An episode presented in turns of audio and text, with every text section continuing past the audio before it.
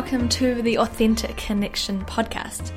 My name is Laura, and I want to thank you first for listening. This has been a real incredible, fun passion project for me, and I love, love, love it. So, thank you. Today's conversation is number two in our Explore sessions. I talked to Raquel Min of Kanuka Yoga. She is a trauma informed yoga teacher and a relationship anarchist. This is a this was a really fun conversation. It was done at Explore in the van, so that kind of made it even more fun. But it's a little bit different as well. So that's what I really liked about Raquel's point of view. This podcast again is all about getting people's different points of views and listening to their experiences and how what can we learn from different people's experiences.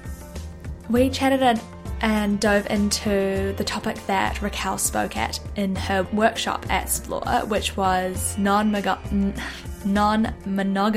and the yogic philosophy. So, using the yamas and the niyamas to guide uh, multi love relationships. So, the yamas uh, sort of can be thought of as the moral code.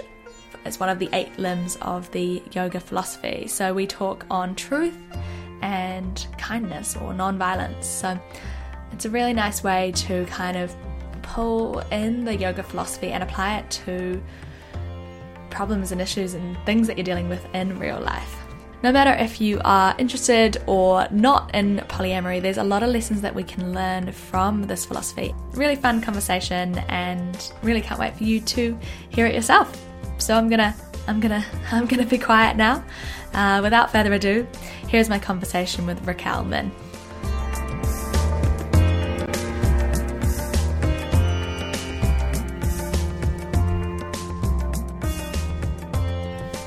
Hi Raquel, so so lovely to have you. Oh, it's so cozy. Yeah, we've got a cup of chai, so we are just settling in for an incredible conversation about what Raquel is passionate about, which is well, pairing up the yoga philosophy with relationship philosophy. Do you want to hmm. explain that for us? Yeah. So I have felt like it's been my calling recently. I guess a little background on myself. I'm mm, um, a yoga teacher. I run a yoga studio and I consider myself trauma sensitive. And when we talk about relationships, uh, I also consider myself a polyamorous, bit of a relationship anarchist, mostly heterosexual. um, and so all of that really there's quite a few different sort of boundaries there that I'm working with and I find that yoga really helps me reflect on how I want to structure things mm. within my life so that I feel at peace and I feel secure and I feel stable. Mm. Yeah. Cool. Mm. That's incredible the yoga philosophy. Do you want to take us through the basic principles on that? Yeah, okay. So, one way that I have found um, to be super beneficial as I navigated polyamory and what it means to me was reflecting it through the yamas and niyamas. So, for those that practice yoga, most of yoga students that are going to the yoga studios are most familiar with asana. Mm. So, that is one of the eight p- paths of sort of this higher level of consciousness we're trying to reach. So mm. the eight limbs of yoga. Mm. And asana is one, the physical postures. Pranayama is another one, which is, you know, our breath. And then the yamas and niyamas are two other ones. And the yamas and niyamas are essentially 10 principles that help us lead a, a more balanced life, a more peaceful life. And there are principles like himsa, non-violence or non-harming, satya, truth. We've got contentment, non-excess, non-stealing. So, mm. so there's 10 principles that can really be applied to life full stop. But in polyamory, when I was opening up and exploring, there weren't really that many resources to sort of make me feel supported. Mm. But luckily was going through yoga teacher training at the same time that I was opening up my relationship, diving deeper into my polyamorous identity, and I just found these yamas and niyamas to one make me feel like my experience is super valid, but two, how can I navigate this the least harmfully, the kindest way, um, still honoring my truth mm. and and whatnot? Yeah. Cool. Hmm.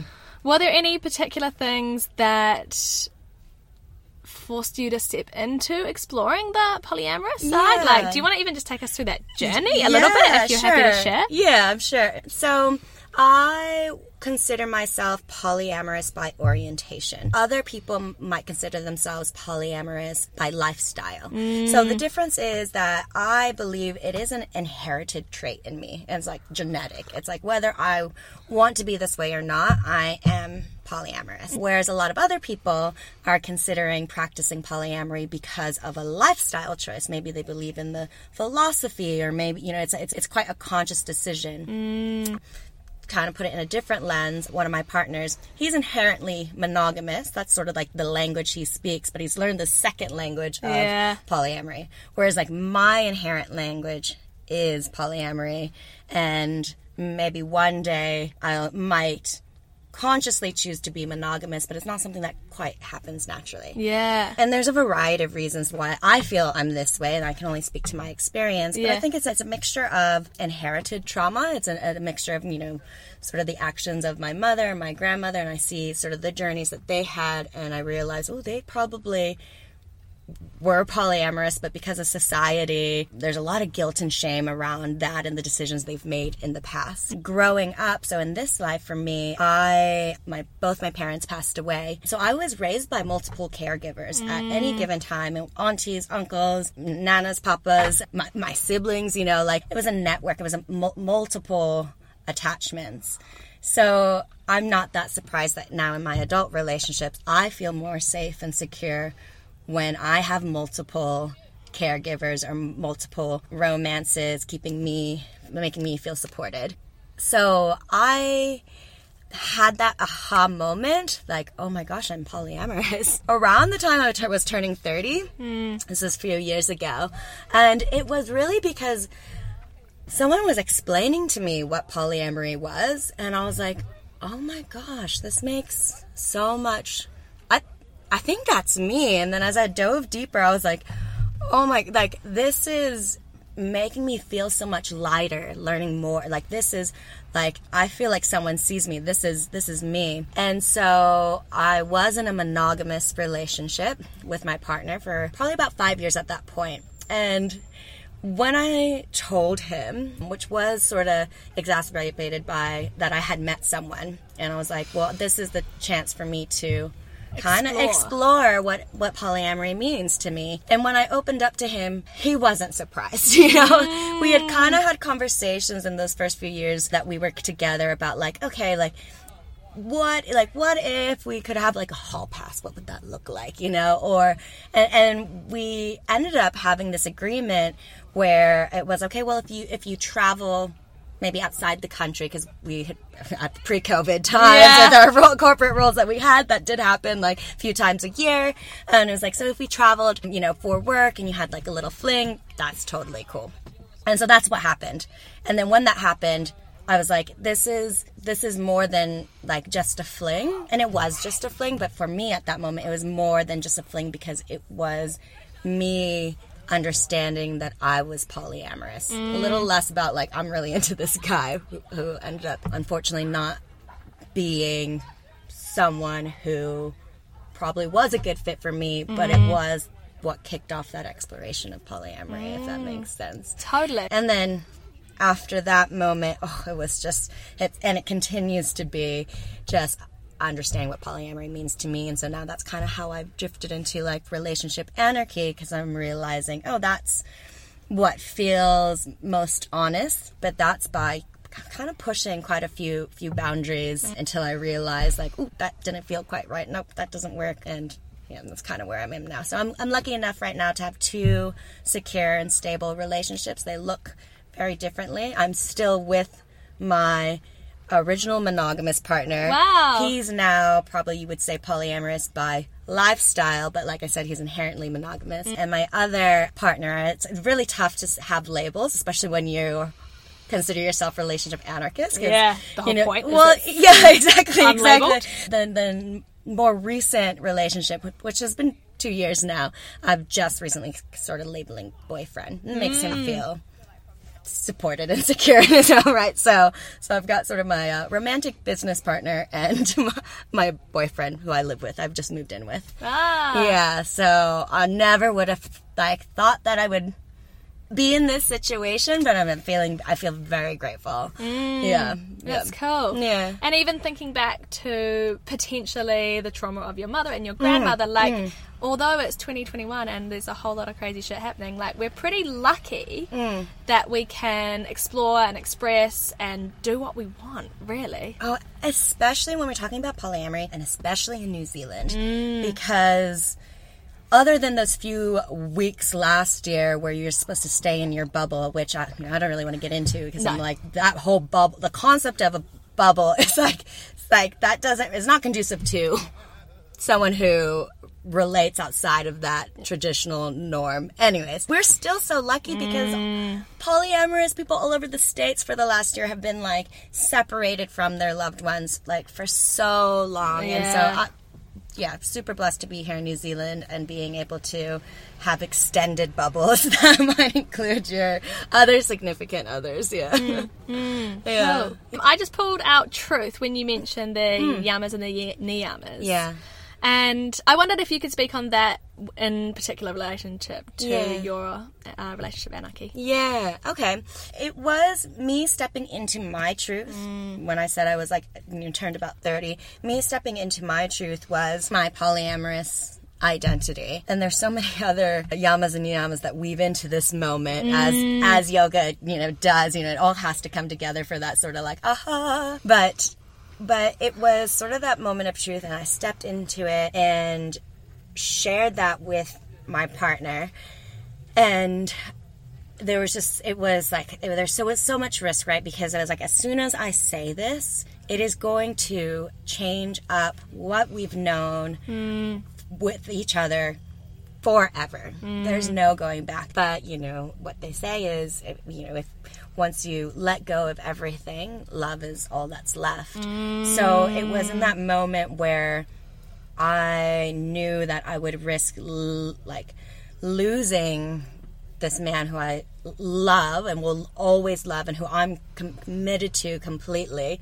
Again, exclusivity doesn't, al- mm. you know, isn't exclusive with commitment. So I was I, like knew like I was always going to be here for him, but he, you know, had every right not to be there for me as soon as I said, you know, I'm I'm polyamorous. And that was but that was a truth for me mm. worth standing up for because this truth for, was steeped in my desire to love and be loved. Mm. And for me that means feeling support from multiple multiple people. And if that was something that like, you know, the risk of losing him at least I was still standing in my truth and not mm. living this this story that wasn't mine, which I've had to do. You know, like it, it kind of was like before I realized all these like beliefs I was holding on to that weren't mine, which it was monogamy essentially. Mm. I had so much shame and guilt that I was like sort of s- searching for this other connection, even though mm. I was in this really amazing, beautiful, monogamous relationship, always constantly searching for something else, which is why we kind of had these conversations around, okay, what would your hall pass be, you know, and sort of, mm. so he wasn't surprised when I finally stood, He's like, yep, kind of saw that one coming, let's, how do we navigate this? But yeah, so, so the, the truth being that it was, it was something that was scary, but it was something that just mm, drove me to stand and, and shine a light on that, knowing that I would feel more free when I did. Yeah. That would have been a really difficult conversation to have, I can imagine. And without people having the being in, in the exact same situation, I feel like communicating your truth to your partner, especially if it's if it's a difficult truth, can be quite scary. Definitely. From your experience, do you have Yeah. any recommendations or ideas or ah. practices that people could do to even to help them connect down into their truth and, and communicate really gently? Yeah. Oh, well, before in No the rush. yamas and niyamas, before truth comes non-harm, Mm. ahimsa, and none of the yamas or niyamas can really be applied unless ahimsa is there first.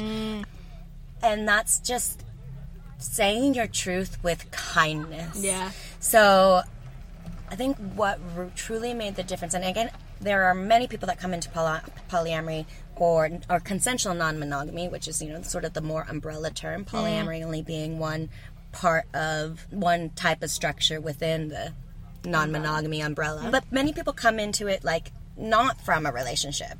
But I think, um, kind of going in, in a tangent here, but I think that for couples that come, hopefully that come from a stable and secure relationship, that safety, that grounding is actually what enables someone within that relationship to feel safe enough to explore mm. more. Mm. So it's that safety and stability mm. first that helps with being able to explore your truth. And that is so hard to do because, you know, us as human creatures, we deal with trauma all the time and trauma being when you the, the nervous system doesn't feel safe or hmm. secure.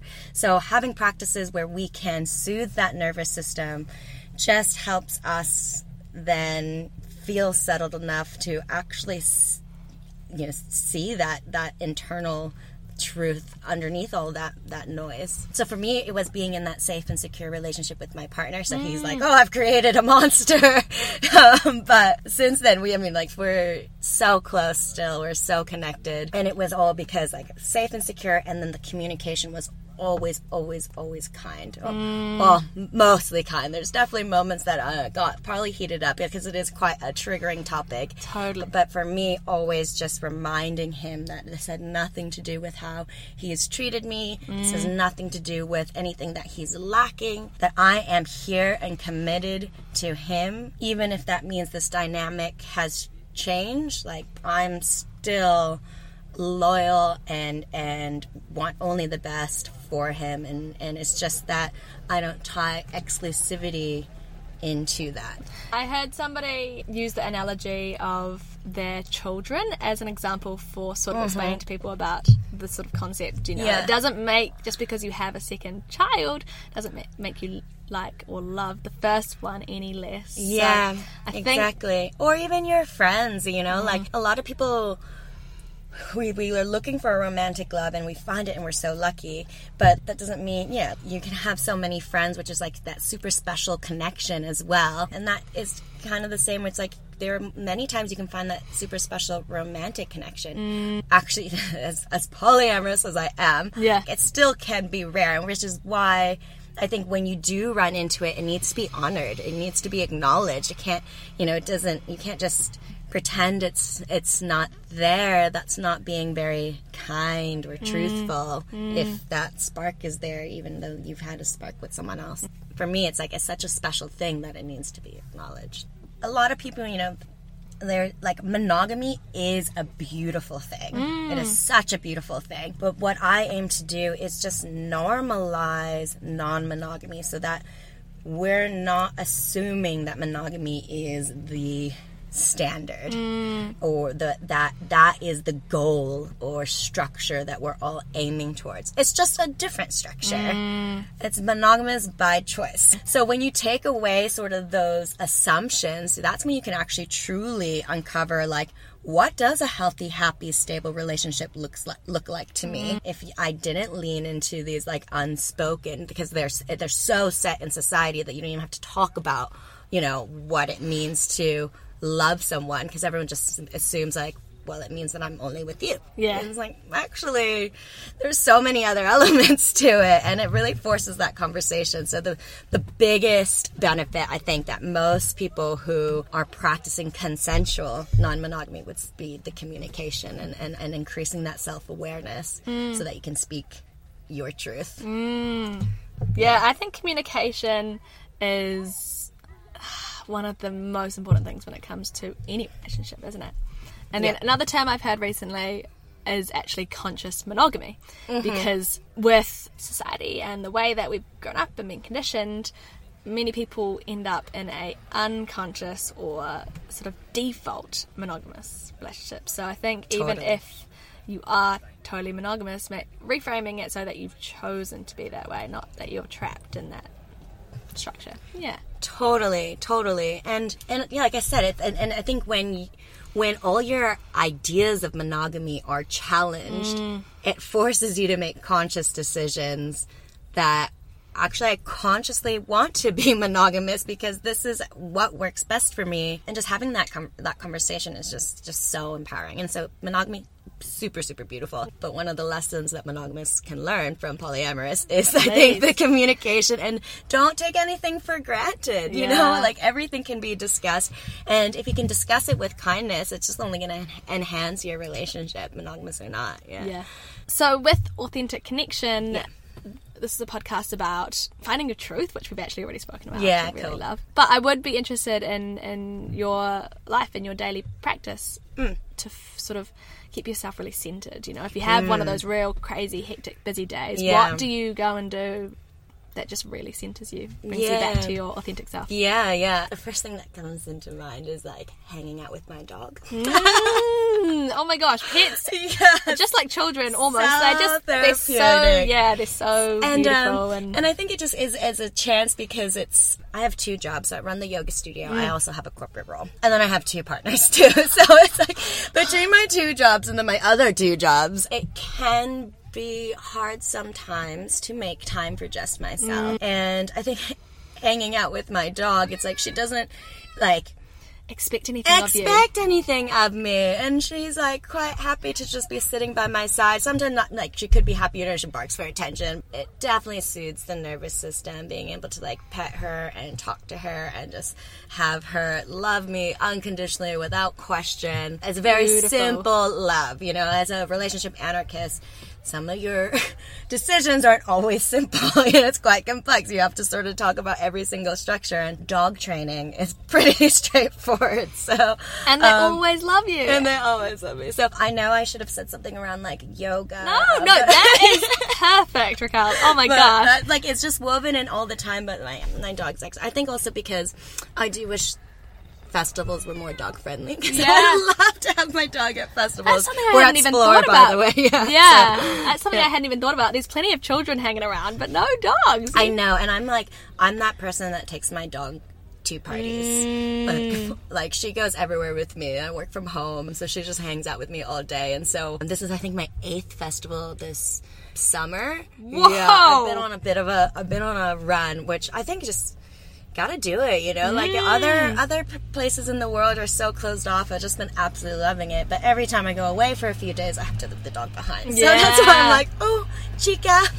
Should i wish Chica centers me. But like I said, I am a yoga teacher, so I'm just pausing, taking a breath, grounding myself, which is all things I do when I'm hanging out with my dog. It just gives me a moment to step away from work, step away from my other mm. relationships, and just take a moment to let my own heart expand for mm. Cool. Yeah. Cool. And then in terms of where explore and the, Yeah. the the theme this year is mother or Papatu- mm. Papatuanuku. How Yeah. do you connect with the earth? How do I connect with the earth? Let's take it back to Chica for a moment. It's just been such a blessing because I got her right before COVID, so it was like the best thing to have a dog over lockdown and whatnot and and and going outside every day to walk my dog is is just it's just so underrated. I live in Hobsonville Point, which is quite a developed area, but luckily a lot of parks and coastal mm. land. So I go, I take her for walks every day, and then recently bought a mountain bike, an e mountain bike, which just elevates the situation so much The more. uphill must be so Yeah. much easier. Yeah, so it's been really lovely too, just like spending time outside on my bike. I used to paraglide, so would find times to go fly when I could.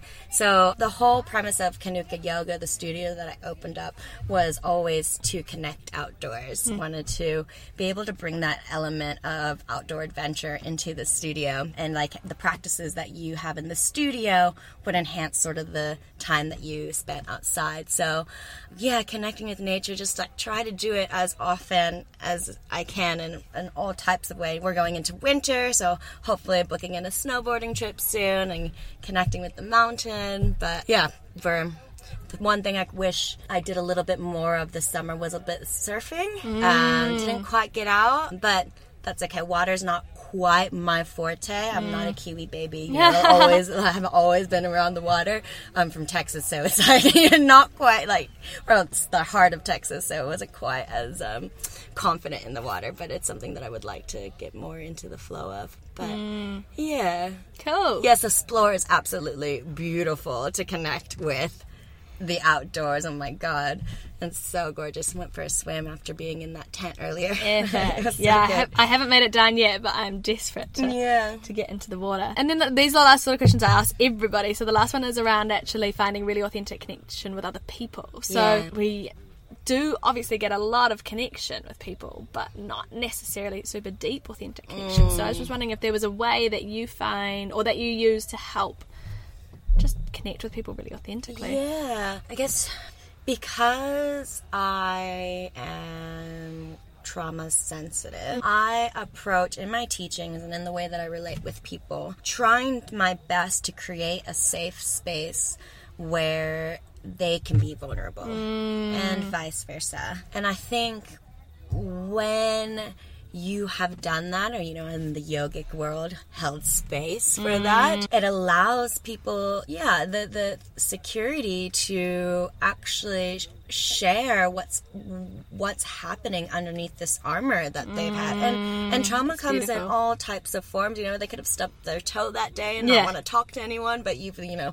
i don't know offered you know offered a space where like they've like Feel we're safe. able to share. I stubbed my toe today. I'm kind of cranky. to, of course, a lot heavier trauma that's been there for a long, long time. I think it's just so critical to be able to have the tools to understand how to create that, that safety. And it's in the language that we use. It's in the way that we hold our body. And it's, um, you know, it's, there's so many subtle, subtle ways of just making other people feel safe so that they can share their authentic self. Yeah. Yeah. Yeah. Yeah. Cool. so, well, yeah, that's all I wanted to go into with you, Raquel. Is there anything else you would like to share or finish on, or anything you didn't feel Um, like you yeah, wanted to share? On? I just want to sort of, I guess, like give a shout out to anyone who is curious about exploring non-monogamy.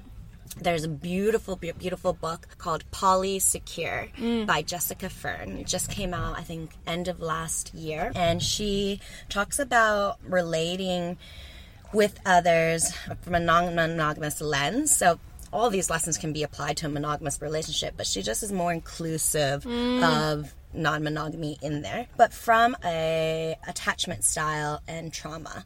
So understanding uh, your attachment style, you know, whether you're secure, insecure, avoidant, disorganized, and how you can get to a more secure space relating with your partners. And, and she just does a beautiful job. It just gives you a language to sort of understand you know i'm feeling insecure in order to feel a little bit more secure i might need you to hug me for a little bit you know Yeah. or so it's just creating a language to talk about your experience and i found that super helpful and it's just like groundbreaking that this book finally exists. You know, like I said when I was looking at, polyamory, I was like, there's not that many resources, and even the resources that are that were out, you know, you know, ten or fifteen years ago are kind of outdated mm. because they're not trauma informed or trauma sensitive. So, mm. Polysecure by Jessica Fern totally recommend her book if you are thinking about exploring non-monogamy but just worried that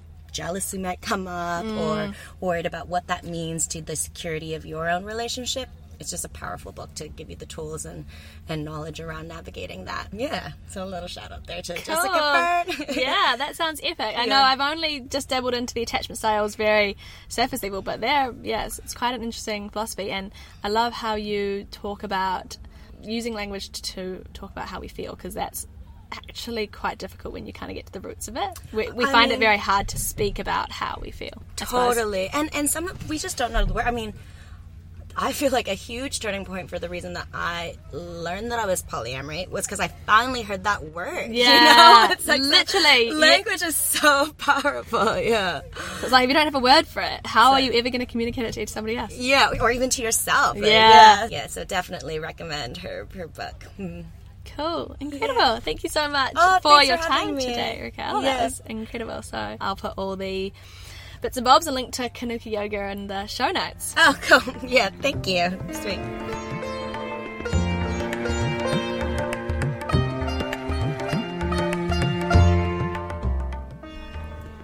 Thanks so much for tuning in, everyone. I hope you enjoyed that conversation, and as always, I would love to hear what you think about these conversations. So please reach out to me. The best way is on Instagram. I'm at Wilder, so that's Wild, W I L D, with an R on the end, underscore wellness.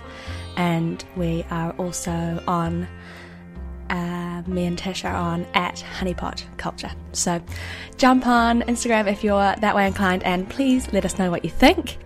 Otherwise, if you listen through the Honeypot website, please just send us an email. We, we loved hearing your feedback and love hearing your thoughts. So, yeah, that's me. Super excited. I've still got two more Slaw conversations to go, maybe even three more, depending on whether Tish manages to interview Stella. So that's super exciting and maybe coming up. Have a lovely rest of your day, and I'll talk to you all very soon.